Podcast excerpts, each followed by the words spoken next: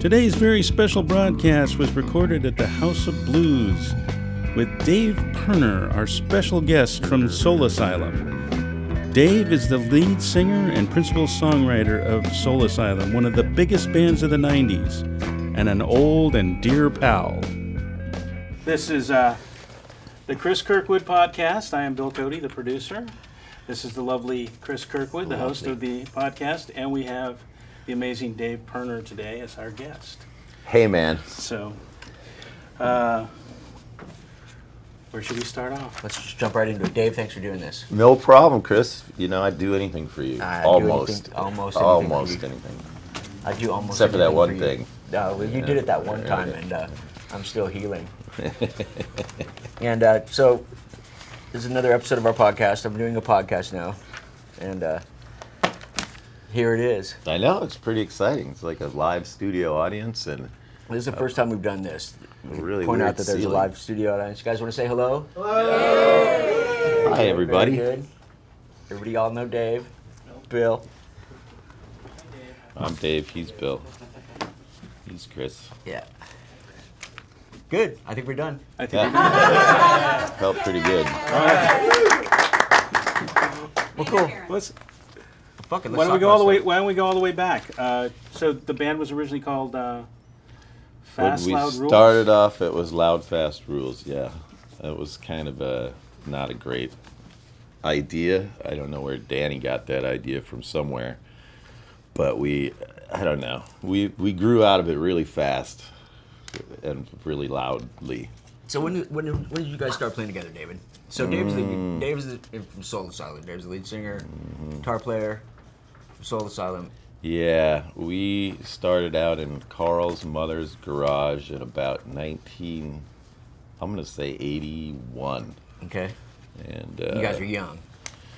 Yeah, and I went to a different high school than the other guys, and the other guys were. Carl was actually um, selling some substance that we won't really talk about out of the garage. So there'd be a knock on the door in the middle of practice, and they'd do their little tobacco deal. Tobacco. And uh, that kind of That, that supported illegal a tobacco. practice It's quite a business. How'd you meet those guys? Uh, mutual uh, friends at a grocery store down the street from where I went to high school. They were all bag boys. Okay. Did they go to high school together?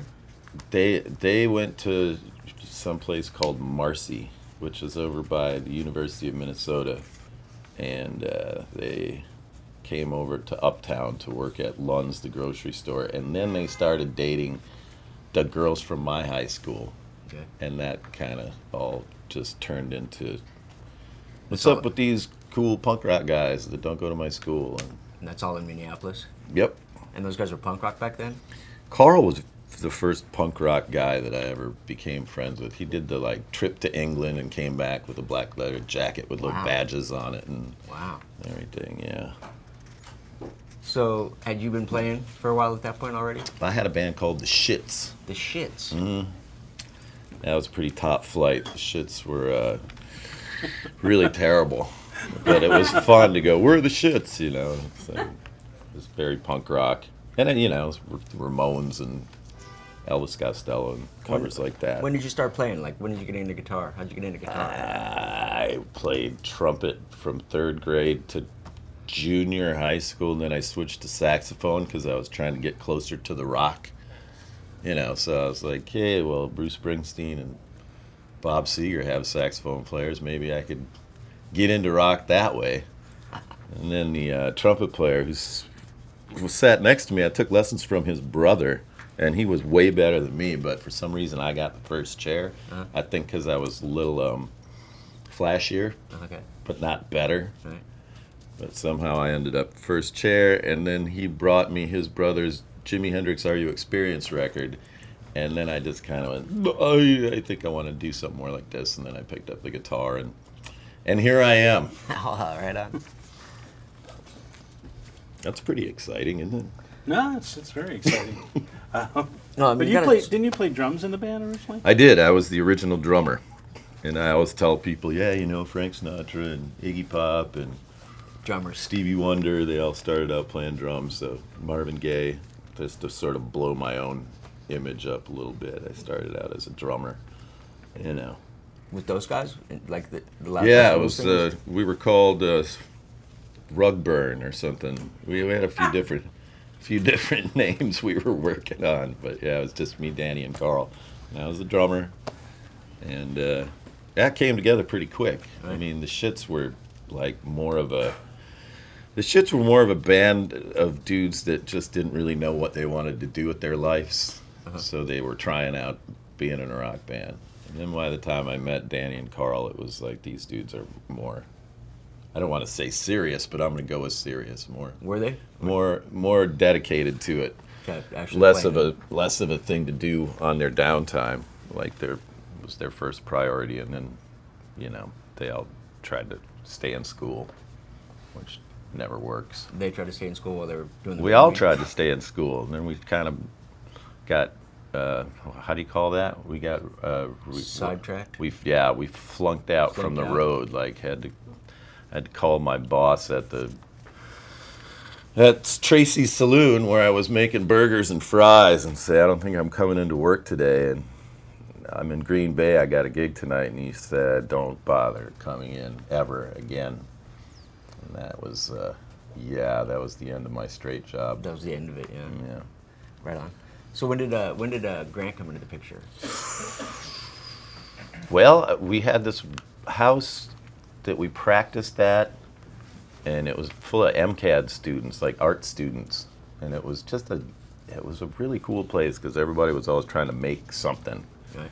And I was in the basement playing with a buddy of mine, Mike Etall, who has made Meat know Mike. Puppets videos. I know Mike. Yep. And uh, we heard Grant playing upstairs in his room, playing on practice pads, and I was like, Who, "Who's that?"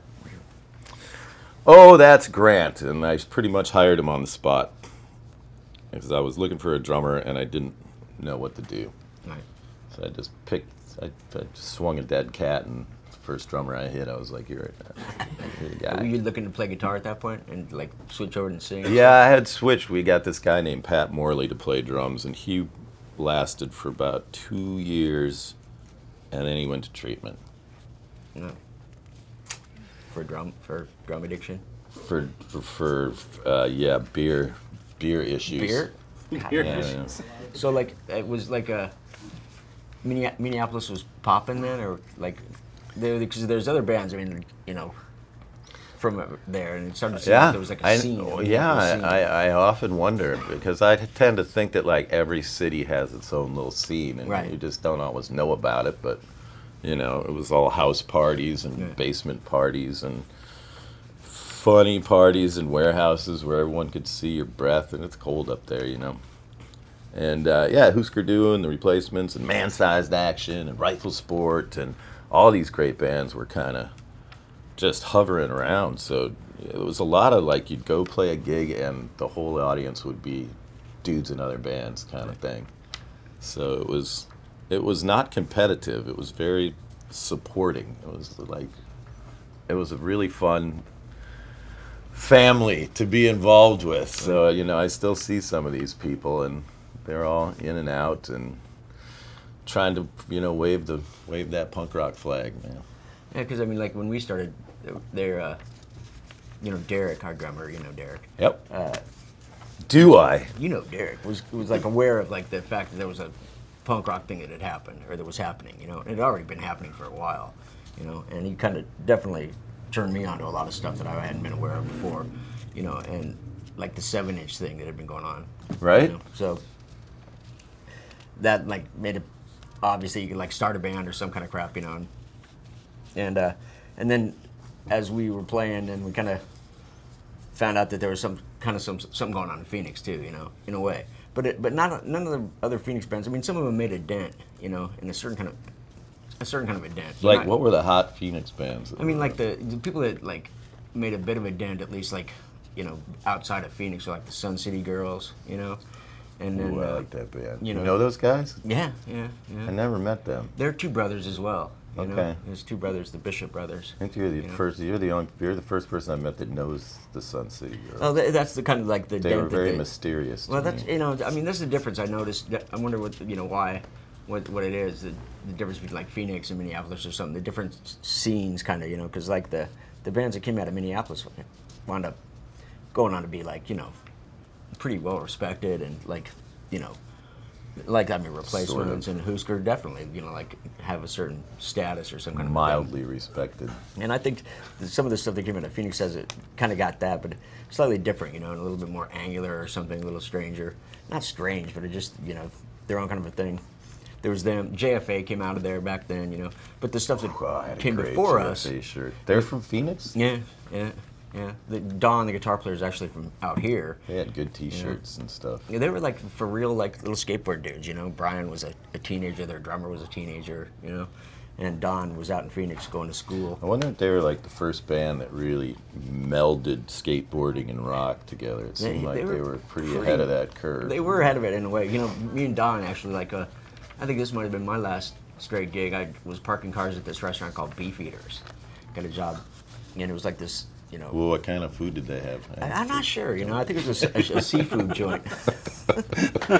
you know, and it was like this is like uh, older guys with smoke cigars, kind of. Ah, place, yes. You know, and it kind of looked like this inside. You know, kind of like. Did you have to wear a cracked, beef like- hat when you? no, I was parking fucking cars, you know, and Phoenix is hot in the summer, so you know, I, I wore a, s- a- a- I wore like the same color shirt, pants, or something. You know who else worked there? Is Danny, who worked, you know, who still works with us, our Danny, and uh, and then Don Pendleton, who was, you know, the guitar player in JFA, and he was part of that scene that we discovered that was happening, you know, as far as our little He's scene. in super tall, or I got, the wrong guy. No, he's not Yeah. real tall. He's not real tall. Um, he's a. No, he's not. He's like a surfer kind of dude. He's, he still lives down, down by the beach here, like I had a, like a white button-up shirt, and on the back of it, it had Lee Harvey Oswald, and somebody was shooting something into the side of his head with a syringe, and that was that's my JFA shirt. That's I a got a JFA lot shirt. of great comments. That was, that was a good one. Uh, Don was Don happened to be parking cars at this joint as well, and uh, I remember he asked me. He was doing other stuff. He was just he was out there going to school in Phoenix, going to like DeVry, becoming a, a like an aerospace engineer, and it's what he's done for years. You know, and he moved back out here and he still surfs and stuff, but. He was in these other arty projects that were happening. Like the, the punk rock scene that was happening in Phoenix at the time was centered around this place, the Hate House. There was this house that like That's hate A T E, not as in Uh, yeah. Ashbury. Yeah, no hate, like Right. hate, like yeah, and uh, it was a like a kind of a big old house in central Phoenix that various people had like rented out and were living in, you know, and, and it, mostly it was like these dopers and and like you know arty types, real heavily arty Yeah. types, you know. So Don was playing in some arty kind of bands already, and then I remember him asking me one day at work if Derek and I would like to start a, a skate punk band, you know, a skate rock band, Yeah. and I declined, and Derek did too, just because I didn't skate, you know, and it's like we're. I mean, thing. what are the what's the criteria? What are the credentials? I mean, what are I mean, he asked me, so I think I, I must have fit the bill. I figured a stand certain upright amount and of. BPMs that sound good for skateboarding? Or? and then you know, so they made JFA,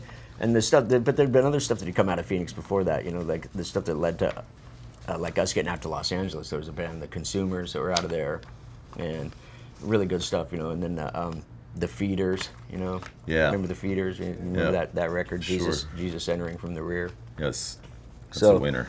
It's a, you know, it, it had its own little scene, but the the Minneapolis scene, they actually got to the point where there was like a, a thing, like Minneapolis kind of became like a, a city or something, you know, where it was like noted, in a way, you know, didn't it? I mean, it seemed like it. Yeah, I, I, th- I think so. I mean, I think the the funny thing was the Minneapolis sound, and depending on I don't know what, maybe which, whether you're uh going with the Prince camp or the Husker Du camp, Right. We never really figured out which one was the real Minneapolis sound. But uh, Uh, I mean, and it's funky town, right? I well, mean, there's, I mean, a lot of music coming out of there, you know, definitely. And look at that, there's two big veins of music or some kind of shit, you know what I mean? Two big, like, noticeable slabs of music in a way, styles of music. It did kind of put him. In fact, when I ran into Prince, I was like, "Yeah, man, thanks for putting Minneapolis on the map." And he just went, "Oh, Dave, that's so sweet." All right, we're going to stop real quick for a message from our sponsor. Hey, everybody, it's Chris, and I'd like to take this opportunity to tell you all a little bit about the good folks at Wellspring Collective. If you're searching for a recreational dispensary in Denver, then Wellspring Collective is the place for you. With one of the city's largest selections of edibles and extracts, Wellspring Collective offers a wide range of marijuana products to recreational adults. Their high quality cannabis products, knowledgeable staff, attentive customer service, and safe, professional environment set them apart from other recreational dispensaries in Denver to meet your buying needs. I invite you to browse through their menu, check out their specials, and contact them with any questions you may have about recreational marijuana. Wellspring Collective is located in Denver at 1724 South Broadway along the stretch of road called the Green Mile. That's 1724 South Broadway in Denver. Wellspring Collective for all your recreational marijuana needs. And now we're right back. Um, Did you sing between two ferns? between Yeah. it is a little bit like between two ferns. Um, We have let, us skip now. ahead. Like you, you when you you had a tour with Husker Du. That, Yeah, uh, the Flip Your Wig tour. and then after that, you was it right after that that you were with uh, A&M? Correct. Yes.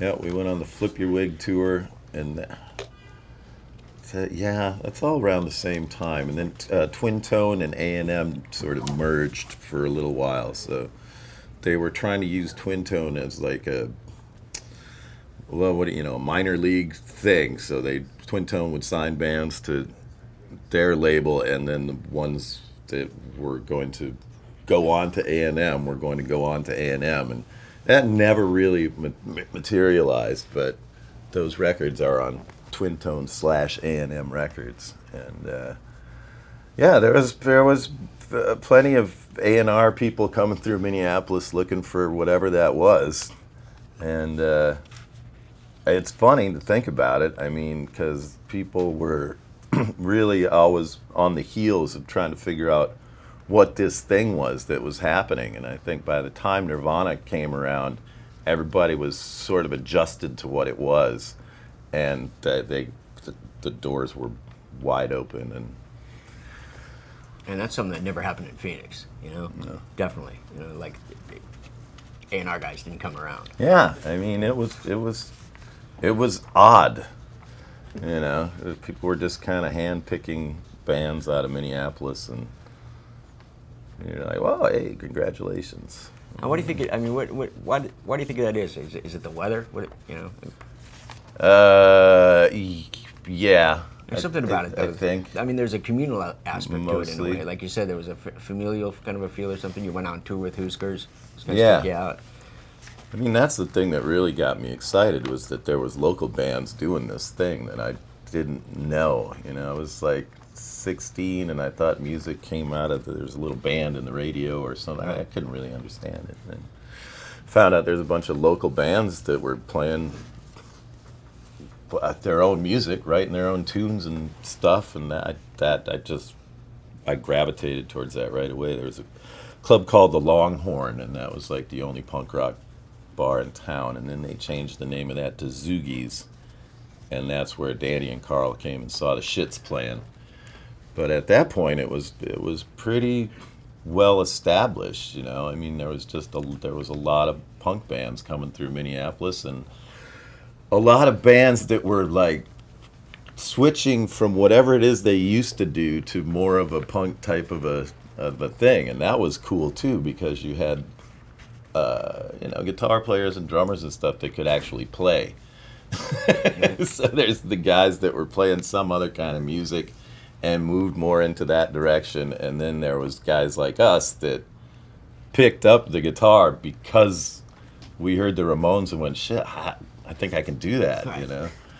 So it's a good town for um, yes, be, being inside and being creative because Right. there's just nothing else to do. Yeah. And uh, you know, uh, it's interesting. I mean, a polar opposite in a way because I'm from Phoenix, you know, to where it's just fucking hot. You know, Yeah. like this time of year, it's just so hot. You know, That, but it doesn't really, it doesn't drive people inside in the same way. Maybe you know, I mean, you're inside, but not quite. I don't know, the same degree. And you know, slightly different. You just kind of, you know, nah, it's just fucking hot out there and it's cold up there. First time we came through Minneapolis was uh, '82 okay. and uh, it was like the fall of '82, and it was our Where'd first tour.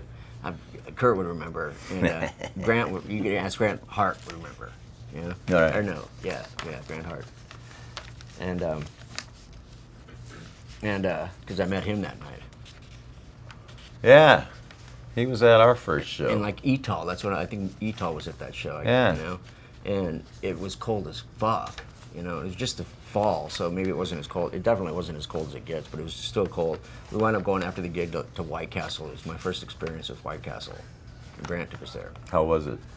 That was fucking amazing. Magical. I still have the hamburgers that I got there. something something weird about it. So, when you when you had, which I think are two great albums, Hang Time and uh, and the Horse We Rode In on, and they didn't do as well as people thought. What was that like?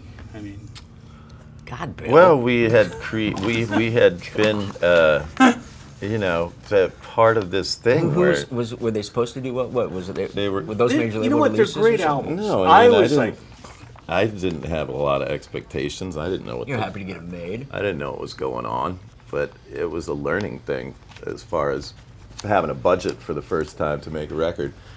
And, uh, you know, we worked with the Ramones guys, with Ed Stasium and, and Patti Smith's guy, Lenny Kaye.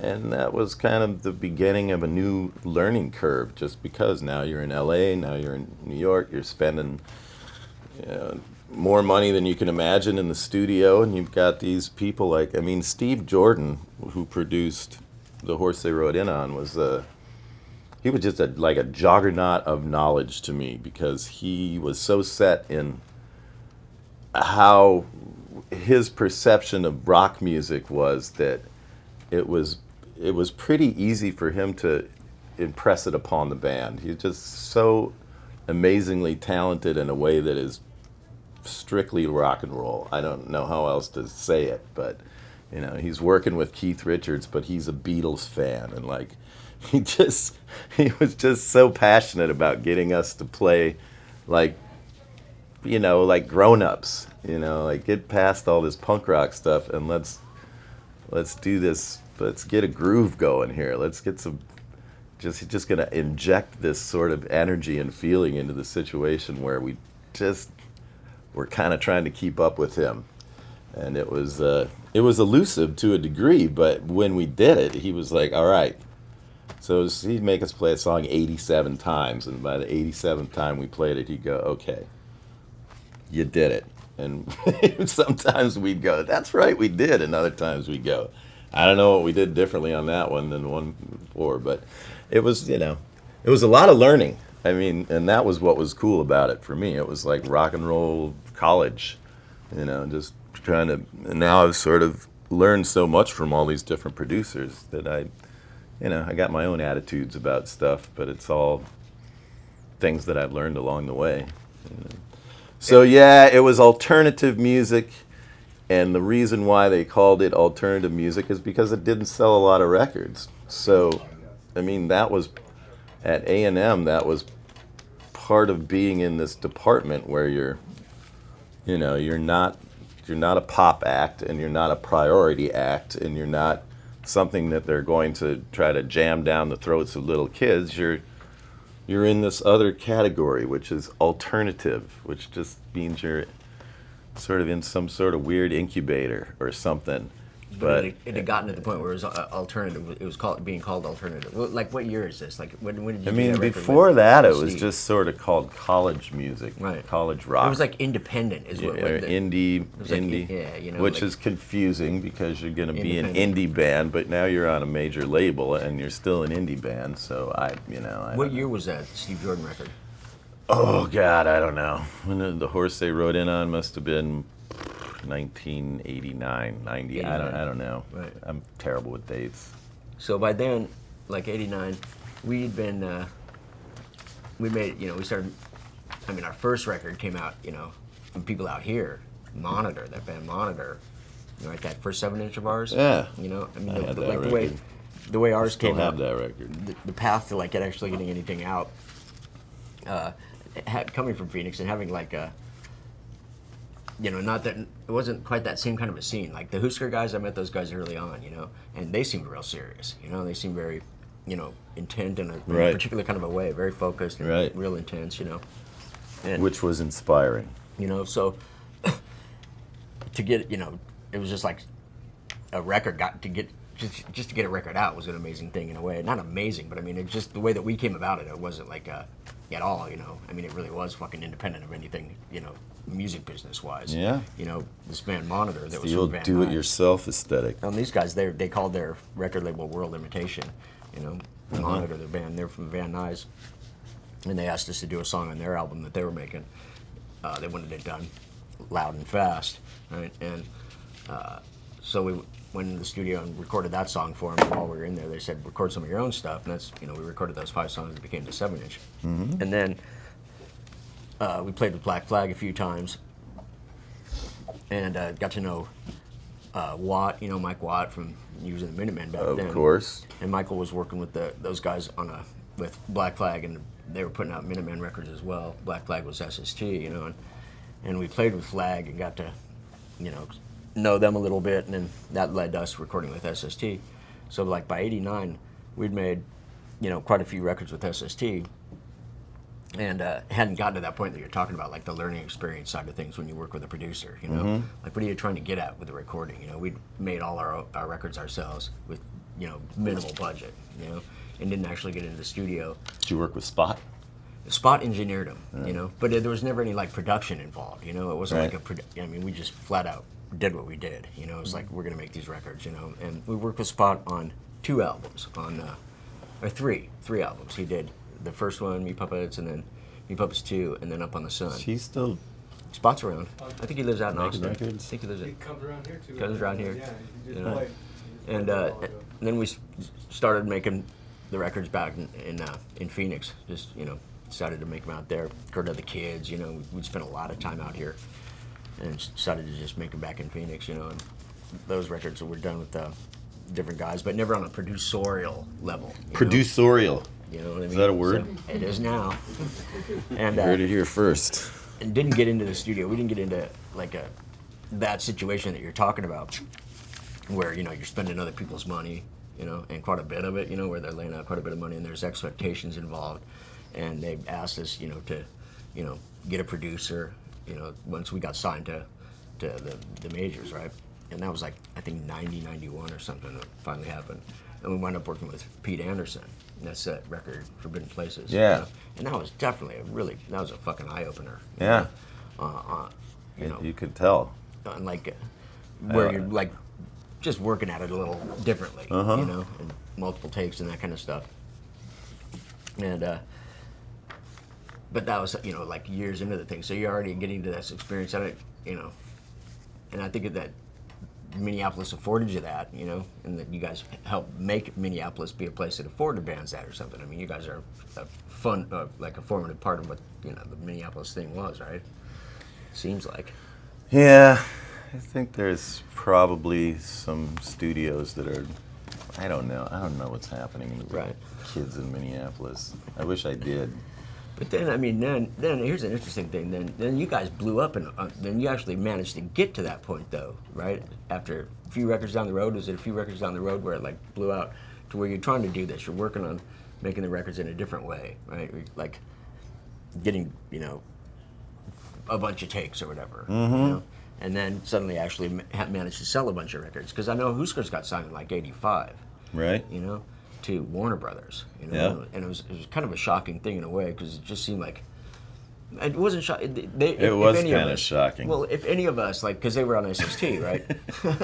I mean, But if any like, of oh my God, who's who's signed? Oh my God, replacements are signed. I'm just like, whoa. yeah, but it, it seemed like People like were it, going, "You're next, Dave," and I was like, "Nah, that'll never happen." Well, it me." seemed it seemed like it from uh, from the like the bands were on SST. It seemed like if any of them would get it, you know, signed to the majors, considering what the majors are trying to do and whatnot, it would be those guys in a way, you know, because uh, there's like us, Flag, Minutemen, you know, Sonics, you know, just and Huskers seem you know focused in a, in a particular kind of a way, you know, and I don't know, it's something about it that you it's know that drive.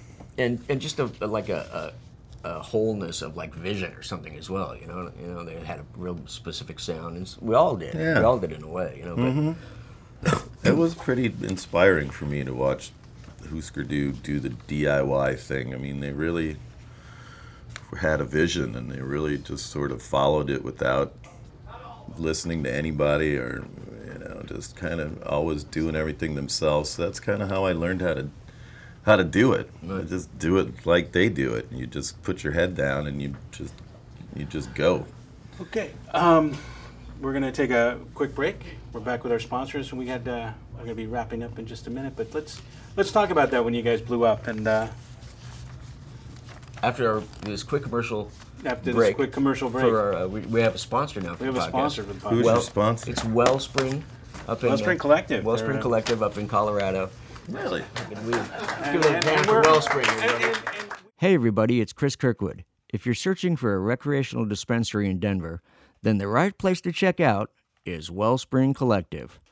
Wellspring Collective's high quality cannabis products set them apart from other recreational dispensaries in Denver to meet your buying needs. Browse through their menu, check out their specials, and contact them with any questions you may have about recreational marijuana. Wellspring Collective is located in Denver at 1724 South Broadway, along the stretch of road called the Green Mile. Wellspring Collective, the place to go for all of your marijuana needs. What a handsome audience. A you beautiful a audience. we're, we're, we're against the drug war, and you know that's part of you know. You're against the drug war. I'm against the drug war. You're against the drug war. I'm into the drug war. I Um, think it's fun.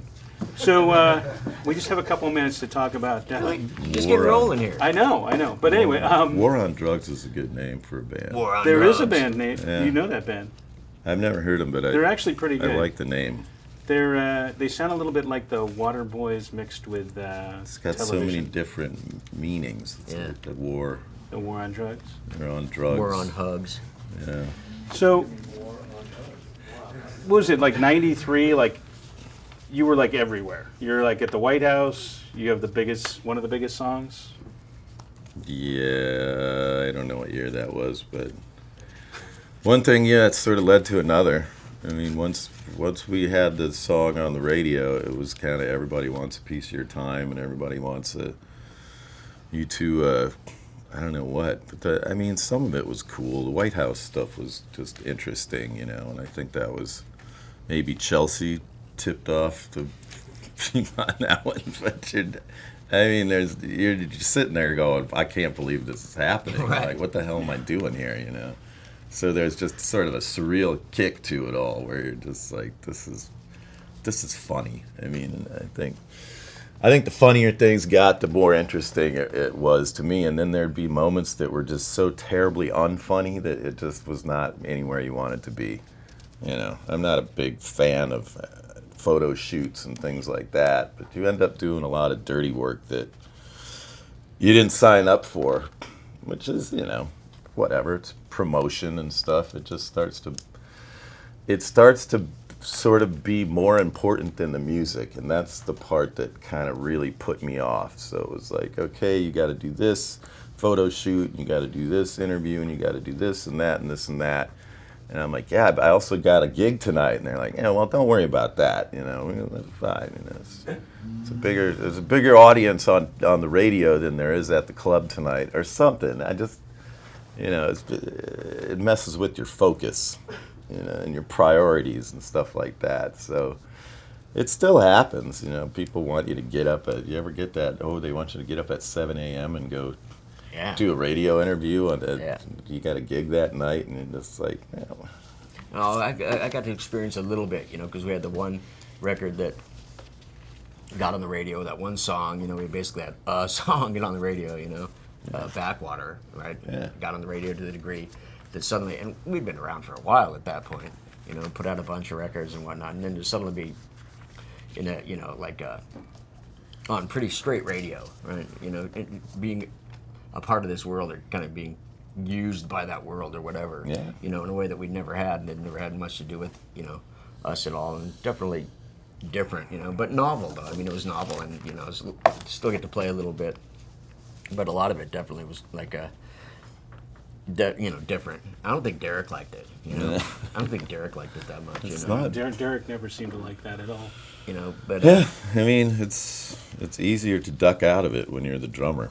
yeah, no, the drummer gets to duck out. Yeah, I'm sure a lot of pressure is put on you.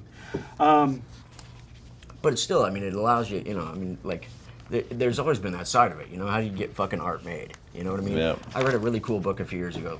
I, I was in. It was the first time we played in Mississippi. We're in Oxford, Mississippi. It's like our first Mississippi gig after all these fucking decades. And uh, across the street from the club was uh, a bookstore, right? and they were open. And I wanted a little coffee, and they were like, so I'm like, you know, bookstores like sell coffee and stuff. So I go over there. So I'm browsing the stacks to get myself a little Java, and I see this thing and it catches my eye because it's about Michelangelo or, or Michelangelo as Oh, I know it, right?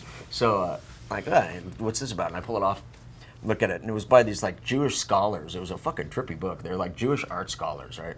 And the the notion of the book was that uh, since Michelangelo had had like his Neoplatonic upbringing at the hands of the Medici's, right? He was uh, um, aware of like the, the this kabbalistic, you know, nature of, of uh, what the fuck ever, the Kabbalah and this kind of shit, right? So, so it's Jewish guys that like recognized this, or they you know came up with it because they you know about the Kabbalah and all that. And so what their notion was was that uh, in in the Sistine Chapel, right, he had hidden all this im- like these secret messages that were to be interpreted by posterity, you know, s- such as like a like a one of the the uh, sylphs or whatever they are, one of the like you know this person from the Bible that he's painted has her legs crossed in this particular way, and if you know, and that makes the shape of this particular like Jewish letter or something, you know Okay. which ultimately translates to "fuck you" to the Pope, right? So what the notion was is that he'd been made to do this work that he didn't necessarily want to do, right? Because he's a sculptor at, at heart, and is pretty much made by his uh, patron, you know, the, the Pope, Ah, yes. to do this work that he didn't really want to do. So as you know, to get his little jab in as best he could, he hid all these things in there, you know. So the question know, is, did you guys hide Then. things in your major label record? No, absolutely. Play, play Okay. play the record backwards, and it'll make your eyeballs explode. Okay, real quick, because we're gonna we're gonna have to wrap it up here. But I, I want to ask you real quick. Uh, every time you guys play, you dedicate my favorite song, "Without a Trace," to Karl, your former bass player. Um, he was a Yeah, pretty rest in peace, Karl. That's just yeah, rest in peace. And uh, you know, obviously, he was a pretty important part of the band in your life. Oh, go ahead. What's good. ahead. Yeah, and I I don't have much else I have, to a, say. I have a Karl story. But One night, you guys were in Phoenix, and we were, we were hanging out, and uh, it was when Bill was working with you, Bill Sullivan. Right. So we were up at this hotel, and you guys like fucking heisted the, the hotel's golf cart, you know, which is you know. Ah, yes. Remember that? Do you remember that? I don't Yes. know. It was a hazy. Oh, yeah. And the golf cart like wound up like Yeah. like not on its wheels at one point in a way that like seemed unhealthy for a golf cart. And uh, all right, the whole evening got a little bit loopy, and then by the it got late and shit, and finally it's kind of like okay, start to wrap this crap up. And we were in this room, and like across the the way, like across a little deserty kind of a fucking thing. Over here, some more rooms, and Karl's room was over there. And I remember him like ambling over to the to his room, and it was kind of like you know like a little bit tipsy maybe, you know, a little bit fucking lubricated. And he gets over there, and he like was trying to get his key in the door, and maybe it was like one of the when the little card keys came out or something. And I remember Karl like fucking poking the thing in there, right, and, and not succeeding. And then he kind of leaned into the door, and then he kind of bounced back away from it. You know what I mean? And took another hmm. stab at it, and it took him like I don't know five ten Still minutes to get the get fucking door open. keys. Yeah. Yes, he was a he was a great man, and he had the attitude that we all emulate. And his thing was always be nice, just kill him with kindness. And he's just the just the sweetest man ever. And I guess, you know, only the whatever. I miss him every day. He's a good man, and he does really embody some sort of a spirit that is Soul Asylum. So I do sort of carry him with me wherever I go. And I miss him. Well, on that note, uh, let's. We have a live audience, so like uh, Chris Kirkwood podcast. Wonderful Dave Pirner. Yeah.